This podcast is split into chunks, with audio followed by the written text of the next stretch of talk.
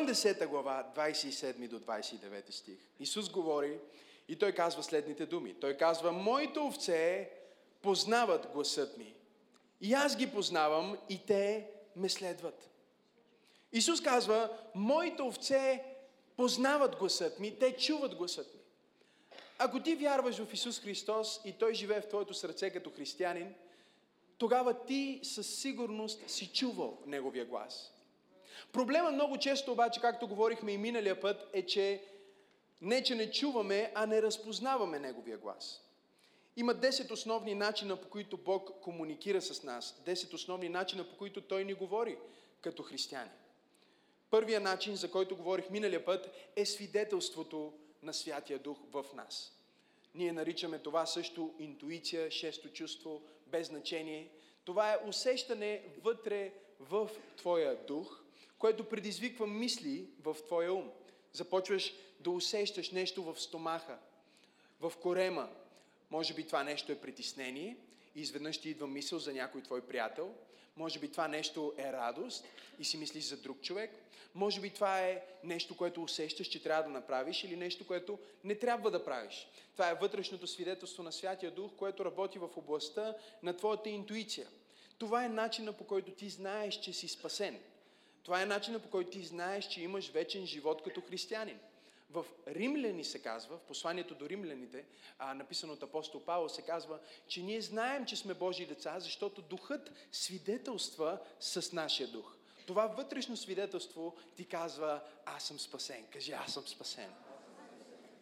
И аз нямам време да мина през всички 10 начина, по които Бог ни говори, но покривам двата основни начина. Втория начин е гласът на Святия Дух. И днес ние ще говорим за гласът на Святия Дух и как да разпознаваш гласът на Святия Дух в твоя ум, в твоите мисли и да бъдеш воден от Бога в решения, които взимаш за живота си, в важни ситуации, в критични моменти. Бог винаги говори, важното е да можеш да го разпознаеш и да го чуеш.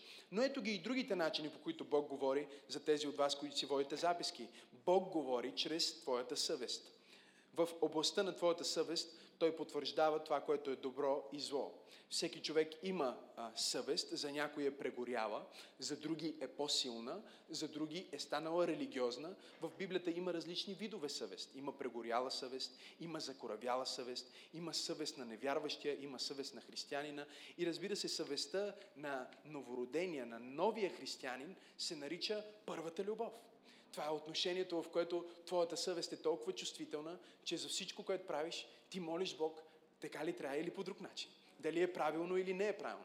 Тогава съвестта ти е много силна и това е нещото, което е важно за нас. Нашата съвест да е жива с Бог и тя остава жива, когато ние я пазим от греха и когато я поддържаме в Божиите думи, в Божието Слово. Например, в момента, докато ти си на служба, твоята съвест се умива чрез водно умиване, както Библията казва, от Божието Слово. Също така Бог ни говори чрез а, писаното Слово, чрез Библията. На всеки един от нас се е случвало, на мен много пъти, да се моля за нещо и да чета Библията си и докато чета от Библията, сякаш Бог говори конкретно за моята ситуация и конкретно за моя момент или за моя проблем или за това, което се случва в живота ми. Четенето на Библията е много важно за всеки друг начин, по който Бог комуникира с нас. Защото, както говорихме миналия път, ако нашите умове не са запознати с Божието Слово, Библията, те не могат да разграничат какъв е гласът на духа от гласа на плътта, от гласа дори и на врага, дявола, който също говори в твоя ум в първо лице единствено число.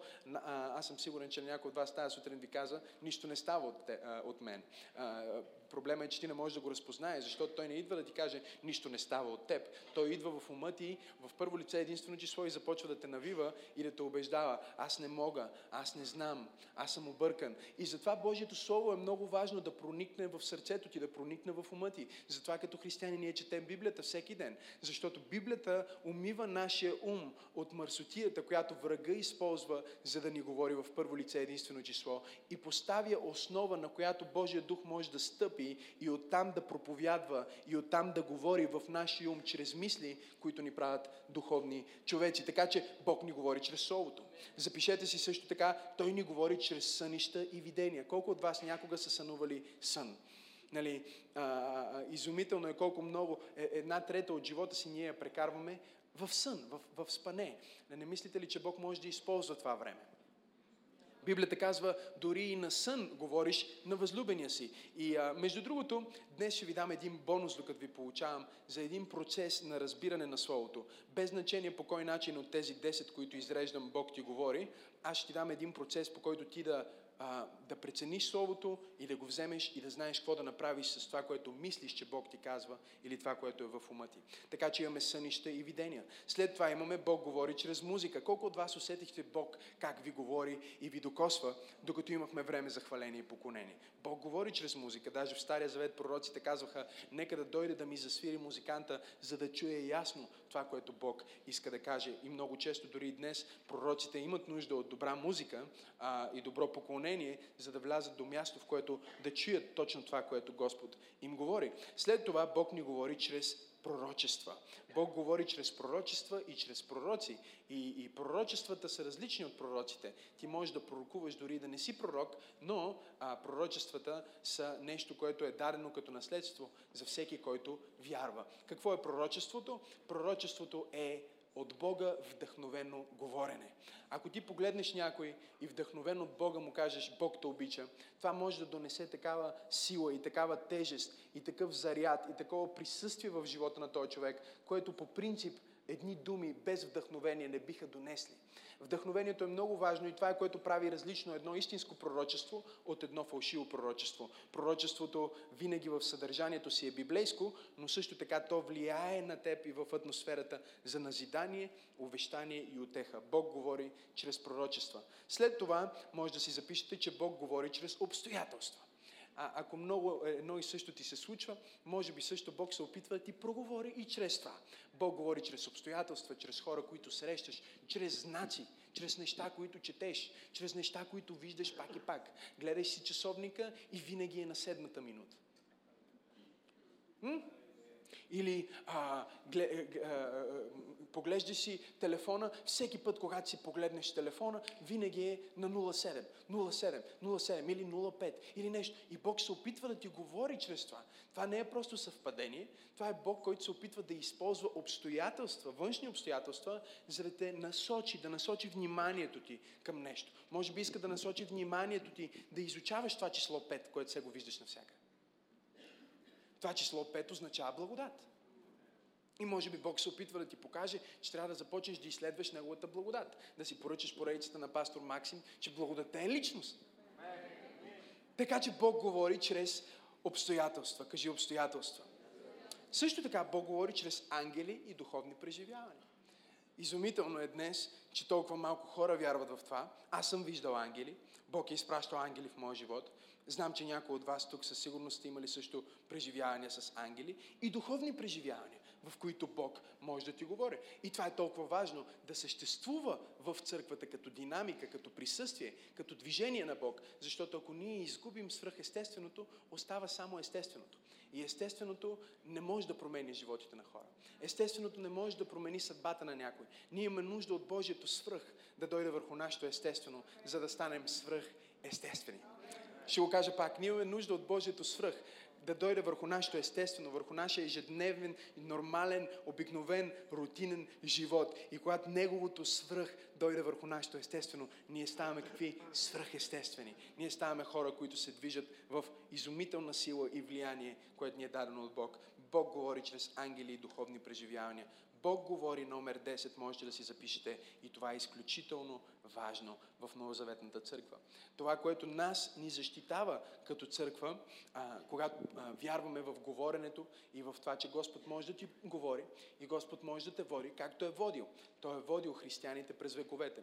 Християнството съществува днес, защото е имало християни, които са вярвали не в някаква форма на деизъм, в някаква форма дори на библейски деизъм, в която много вярващи днес са изпаднали. Какво означава библейски деизъм?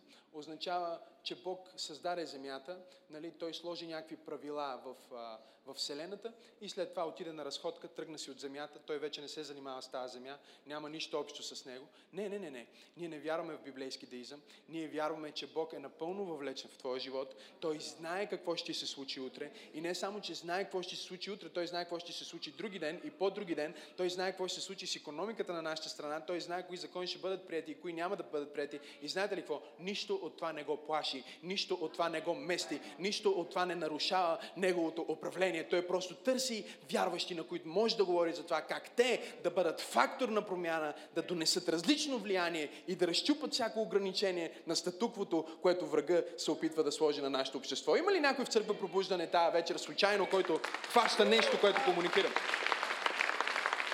Номер 10. Той ни говори чрез съветване. И о, ако можем само това да го хванем и да го заживеем като вярващи. Той ни говори чрез съветване.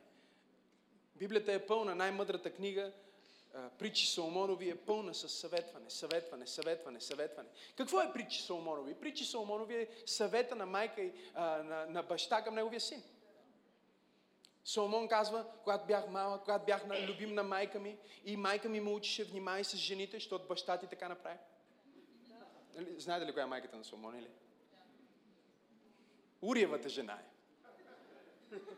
Така нарича, така нарича евангелист Матей. м Майката на Соломон е уривата жена. Така че когато вие четете Соломон, как казва, майка ми ми каза, внимай се жените, тя от опит го е учила. Защото мъдростта не е просто знание, мъдростта е приложено знание. Вие изпуснахте това, което казах. Така че тя му даваше приложено знание. Баща ми ми казваше, вика, не гледай нечестивите, че благоуспяват, защото минах през мястото на нечестивия и него го нямаше, но корена на праведния ще стои до века. Кой беше баща му? Давид. Давид му говореше от своя живот. Така че какво е всъщност притчи Соломонови? Притчи Соломонови са съветите, които Соломон получи от своите родители и които той даваше на своите деца. И там той постоянно повтаря съветване, съветване, съветване. Когато си харесаш това момче и мислиш, че той човек е за тебе, миличка, съветване. Благодаря за това, амин. Или ох, амин. Добре, нека се върна сега. Говорихме за вътрешното свидетелство, днес говорим за гласът на Святия Дух. Кажи гласът на Святия Дух. Какъв е гласът на Святия Дух? Гласът на Святия Дух е ясно чуваем глас, който ти чуваш в твоите мисли. Вървиш си по пътя и ти идва мисъл. Всъщност, думите на Господ към нас, не, нека да го иллюстрирам. Божиите, Божиите думи работят по начина, по който работят нашите умове. Има проповедници, които проповядват радикалното движение на вяра, които казват, че ние имаме същите думи като Бог. Малко по-различно е, нека да ви го обясна. Бог е творецът, ние сме творение. Разбирате ли го? Ако Той е творецът и ние сме творение, ние нямаме същите думи като Него. Сега, ето какво се опитват те да иллюстрират обаче. Бог каза и стана, нали? Светлина. Той каза да бъде светлина и стана светлина. И те се опитват да иллюстрират за това, че каквото ти кажеш, това ще бъде. И разбира се, че има огромна истина в това. Думите имат сила, и аз съм проповядвал за това, имат власт, но Божиите думи не работят като нашите думи. По-скоро Божиите думи работят както нашите умове. Какво имаш преди, пасторе? Имам преди, че когато Бог каза, моментално нещо се случва, нали? Обаче, ако ти кажеш, не се случва моментално. Точно, защото ти си творение, той е творец. Той каза да бъде светлина и стана светлина. Някой от вас сам може да каже да бъдат 5 лева в джоба ми и да провериш и да ги няма тия 5 лева. Сега, може би, ако повтаряш известно време и го правиш с вяра, може да ти се появят, между другото. Но това, което казвам, е, че твоите думи нямат същата сила, която Божиите думи, но твоя мозък, твоя ум има.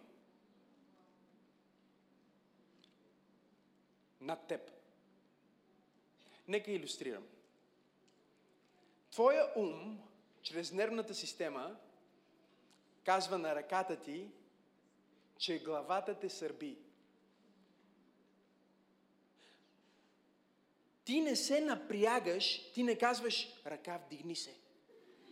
Ръка премести се назад. Ръка почешай ме. Ти просто си мислиш и става интуитивно, става автоматично, защото умът ти е толкова силен компютър. Сменя ли сте тази вечер?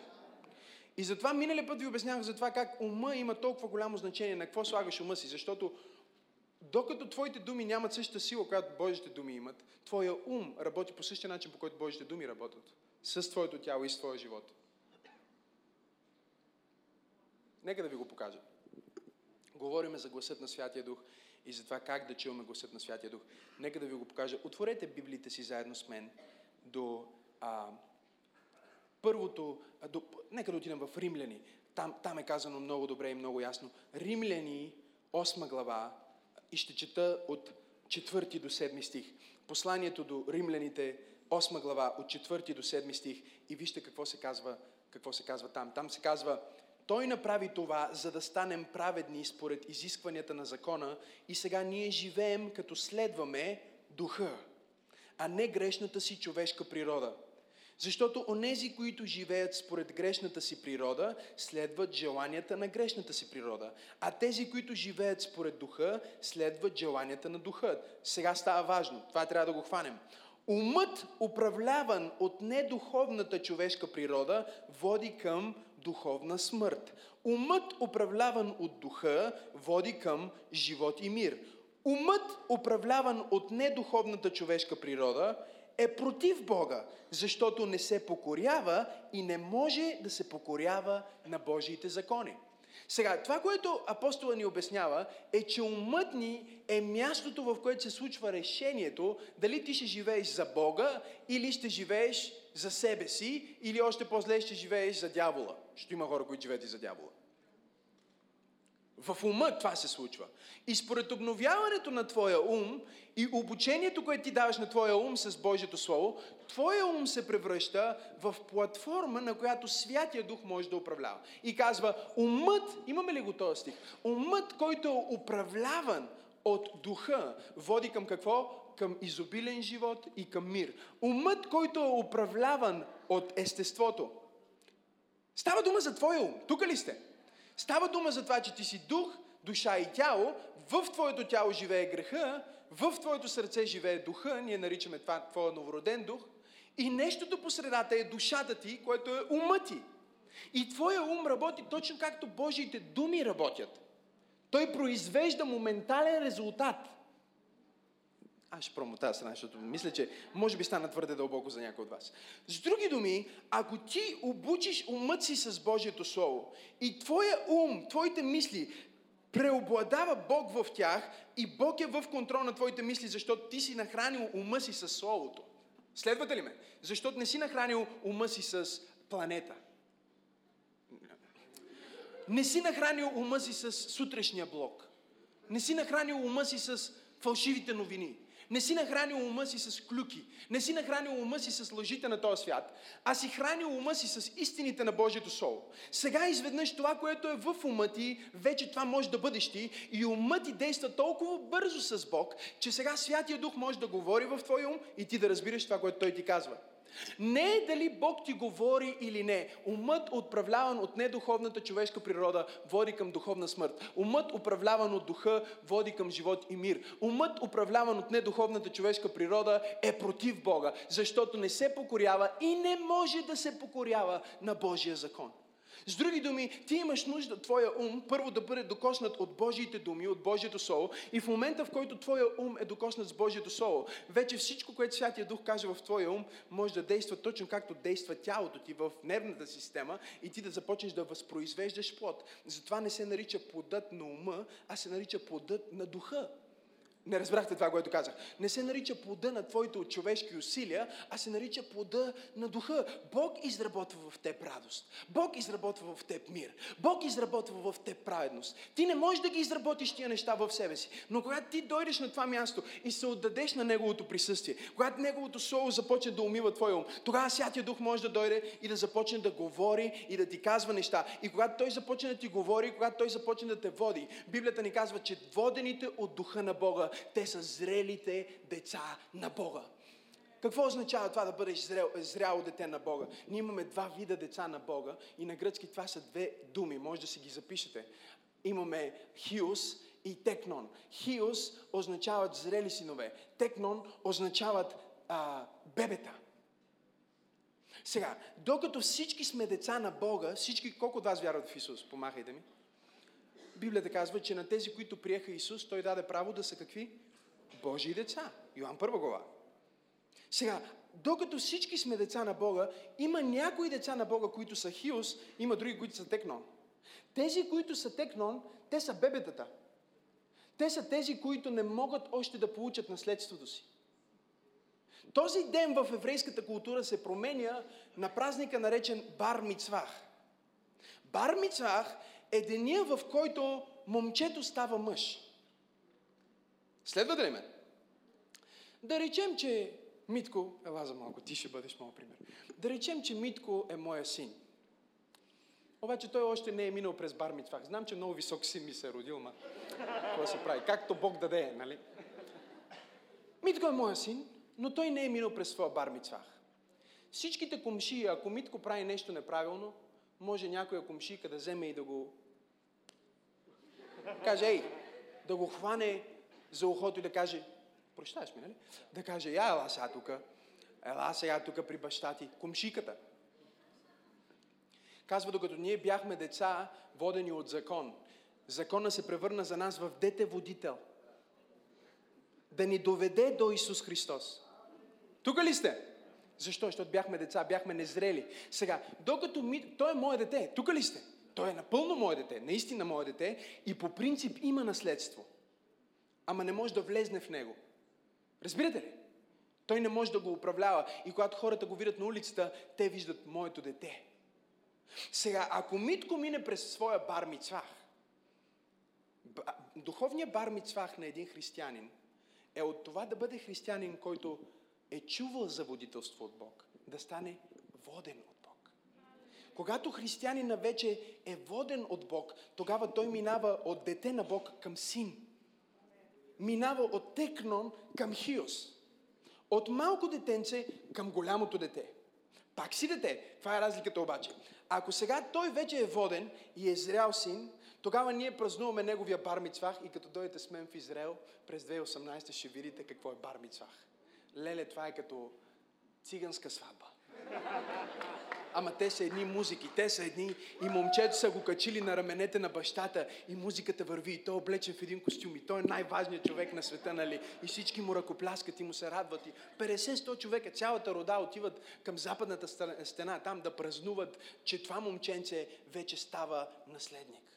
Сега, ако вече той е минал и е станал воден от Бога, чуйте, важно е да разберете това, за да знаете защо трябва да бъдем водени от Бога. Защо искаме да чуваме Божия глас. Защото това е критерия, по който ставаме синове на Бога. Сега, като той вече е син на Бога, комшиката не може да го хване за охота. Защото в момента, в който той е минал през своя бар мицвах, всеки, който вижда него, не вижда него, а вижда мен.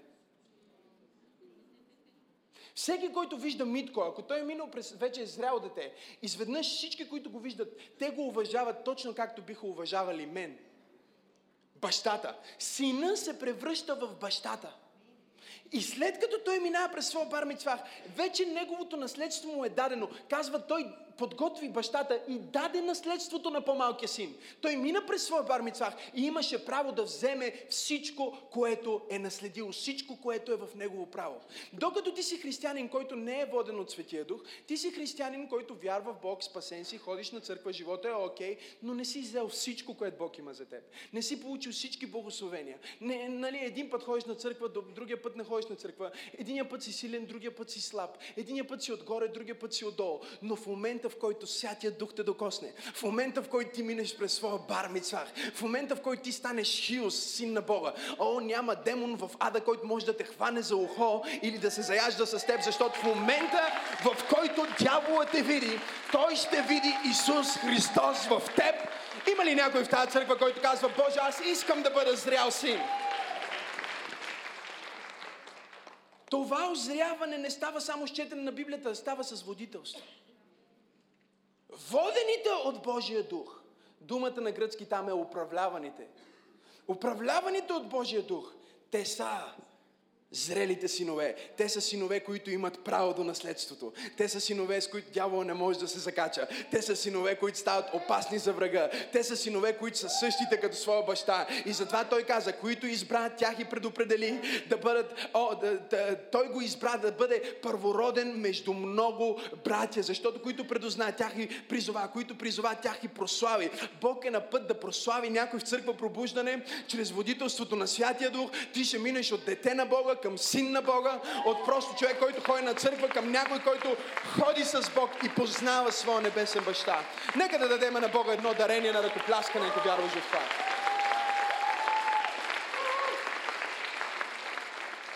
Какво е гласа на Святия Дух? Номер едно, гласът на Святия Дух е ясно слово от Бог.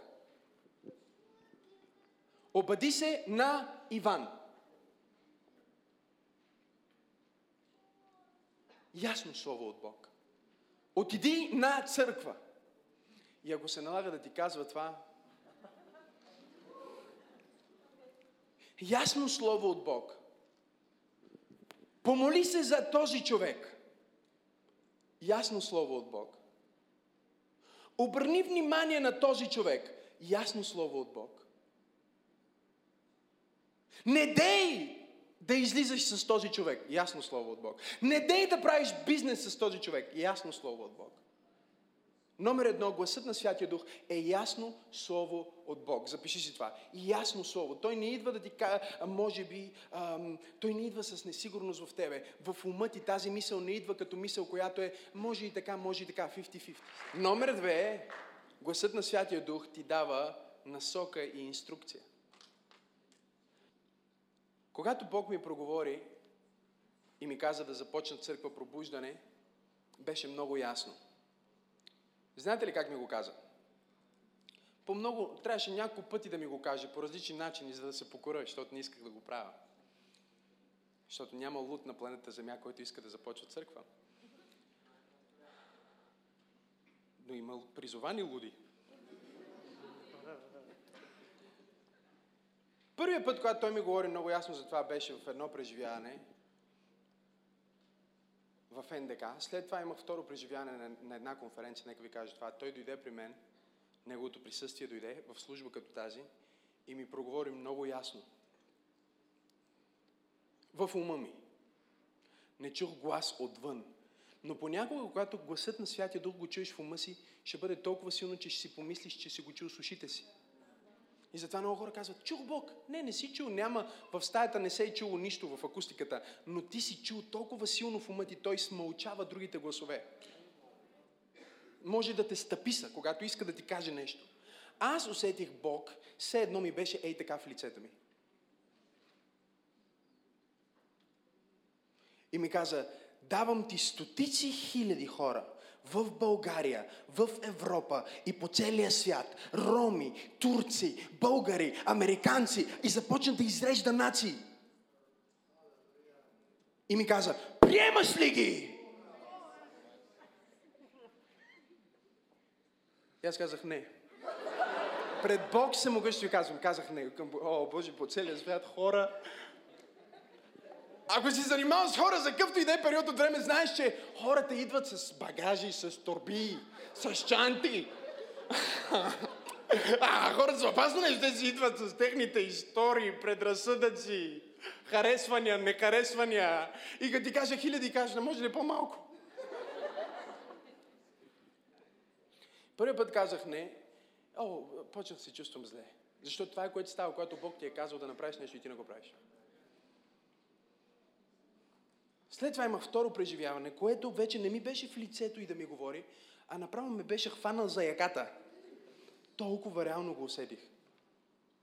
Същите думи, защото като ти каже едно, той после ще го повтори, ако не го направиш. И няма да ти каже нещо друго, докато не изпълниш предишното. А, ти кажеш, Боже, какъв бизнес да започна? Още не си си дал десятъка, където Бог те води. Да. И кажеш, нещо ново, говори ми нещо ново. Няма ново, всичко е старо. Нови думи от Бог идват само когато си изпълнил предишните. И ако едно и също се връща към теб, той защото не си го изпълнил. И Бог ми каза пак същото нещо. Бях на почти същото място даже. и ми каза, давам ти стотици и хиляди в България, в Европа и по целия свят. Българи, роми, турци, американци, африканци. Приемаш ли ги? Толкова зле се чувствах от последното преживяване, че този път казах, ще помисля, може би. Казвам ви пред Бога. Чуйте, това не е майтап, казвам ви го искрено, защото аз знаех точно за какво ми говори. Когато Святия Дух ти проговори толкова директно, ти знаеш точно какво трябва да направиш. Той не ми каза започни църква, еди къде си, направи еди такова си, погани еди кой. Не. Но аз знаех точно какво има в предвид. Не е ли изумително, че когато дойде тая мисъл в ума ти или Бог ти проговори по този начин, ти знаеш точно какво има в предвид? Дори без да ти се обясни, защото май не е много добър в обясненията Бог. Той няма нужда, ако започне да ти дава слово, отиди на улицата и говори. Дори няма нужда да ти обясни точно коя улица, точно на кой ъгъл. Ти знаеш. С мисълта, с словото, ти знаеш за коя улица става въпрос. И ако не знаеш в момента, в който тръгнеш, веднага разбираш. Защото той ти дава ясна инструкция номер две. Номер три, гласът на Святия Дух е в единство с Божието Слово. В единство с Божието Слово. Няма да ви казвам как почна да ме бомбардира. Аз бях стигнал до момент на депресия, вътрешна депресия, заради това, че знаех, че трябва да започна това нещо, да помагам на хората, да започнем църквата и аз просто го отказвах и го отлагах и го отлагах и бях стигнал до момент на вътрешна депресия, защото аз се моля, Господ ми говори за това. Отварям си Библията, Господ ми говори за това. Срещам приятел, той почва да ми говори за това. Защото когато Бог ти даде Слово, то започва да се потвърждава и то никога не е противоположно на Библията. То винаги е в духа на Библията. Понякога може да не е едно към едно с това, което пише в Библията, но никога не е противно на посланието и на откровението на Божието Слово, Библията. И това е нашата сигурност, че Господ ни води също да познаваме Библията, защото ако ние познаваме Неговите думи, Неговото Слово, Бог не е шизофреник. Благодаря за това, амин.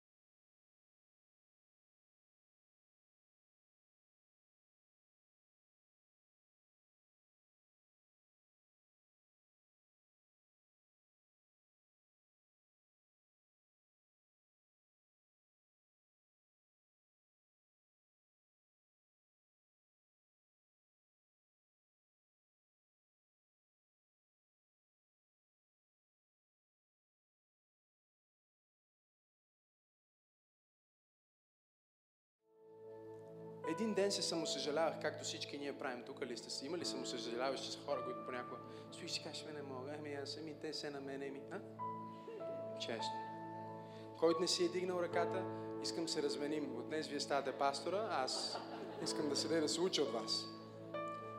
Всеки някога в живота си се самосъжалява. Бях в трамвай номер 8. Никога няма го забравя. И просто си говорих сам на себе си, както и ти си говориш. Си казвам, ами Максиме, ти си пълен провал. И просто си изговарях това нещо върху себе си.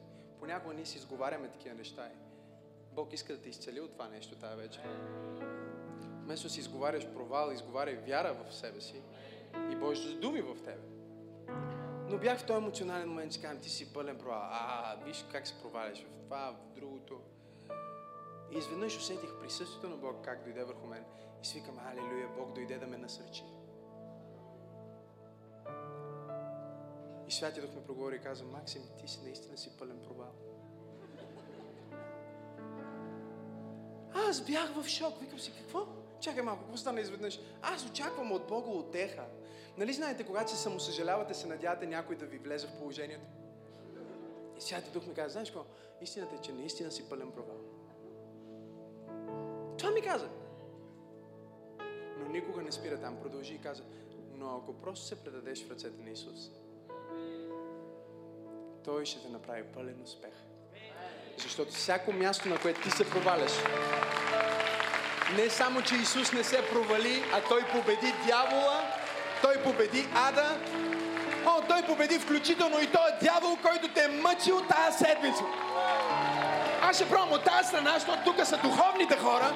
Аз казах, че този страх, който те е мъчил тази седмица, Исус го победи. И Той не очаква от теб да бъдеш супергерой. А очаква от теб да бъдеш супер човек. Просто да се предадеш. Седнете, седнете се. Да се предадеш на Неговото присъствие. И когато ти се предадеш и чуеш Неговия глас, от най-големия провал Той може да направи най-големия успех. От най-големия не храни майко, той може да направи човек, който храни самотни майки. От най-големия загубеняк той може да направи спасител за загубеняци. От най-объркания може да направи капитан. От най-слабия може да направи силен. От най-неграмотния може да направи мъдър. От най-бездомния може да направи човек, който строи домове. От, най- от, от най-изгубения може да направи преспасен. Има и такива преспасени в църквата. Бог може да направи нещо в твоя живот тая вечер, ако просто се предадеш на Неговото присъствие. И кажеш, святи душа, аз не искам да съм бебе вече, искам да съм дете. Искам да ме водиш в Твоята воля да се моля с тази молитва. Боже, искам да съм ти полезен, докато съм на тази земя в този кратък живот. Не искам да го живея само за себе си. Но Бог винаги, ако се предадеш на Неговото водителство, ще направи живота ти по-малко за тебе, повече за другите.